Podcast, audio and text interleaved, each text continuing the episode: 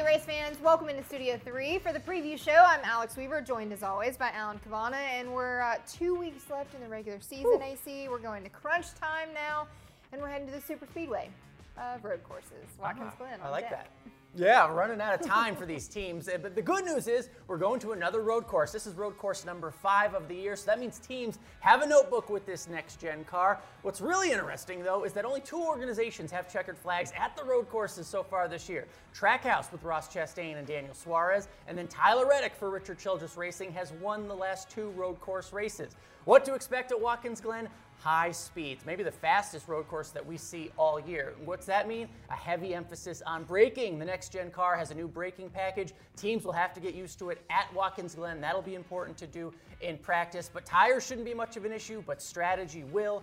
Do you chase those stage points? What do you do? Crew chiefs will be of making really important decisions on how to get their driver out front. Hmm, glad it's you guys and not us here. All right, well, ACM mission the crunch time. There is two weeks left. That's it. That's all you have to get into the NASCAR Cup Series playoffs. And there is one spot mm. for the taking. It's looking like it may be Martin Truex Jr. or Ryan Blaney. MTJ, we know, has to probably have a win, and Ryan just needs to have a solid points day. Yeah, once again, another week of Truex versus Blaney, and once again, another week where we go to a track where Martin Truex Jr. has an awesome history, right? I mean, look at the recent history. Four straight top three finishes at Watkins Glen for Martin Truex. But Blaney really has the present, one of the best point scorers this season on road courses with the next gen car. So you have two options at a track like Watkins Glen. You can chase the points or you can chase the win. It is nearly impossible to do both. What do the crew chiefs do? That will be a huge decision on Sunday if they want to chase those stage points or give them the best track position to get the checkered flag.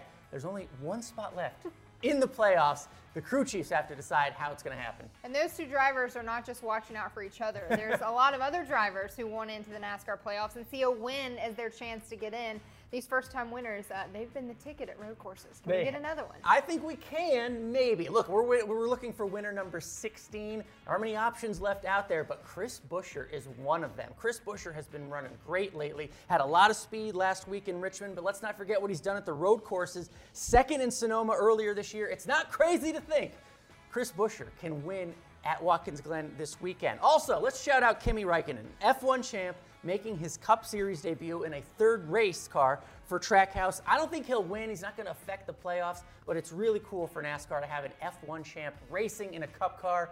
That's going to be neat on Sunday. Yeah, cool thing Trackhouse is doing. Uh, also, so many countries represented on Sunday, so a historic day for NASCAR. All right, who you got victory lane on Sunday? I'm going with the momentum. Tyler Reddick, he's won the last two. He's figured out something with this next gen car on road courses. You got to go with T-Rex. All right, I like it, but I'm going to go with the driver who uh, has been right there competing with Tyler Reddick on those road courses, Chase Elliott. Oh, all right. The guy Tyler Reddick's been beating, but technicalities, Alan, whatever.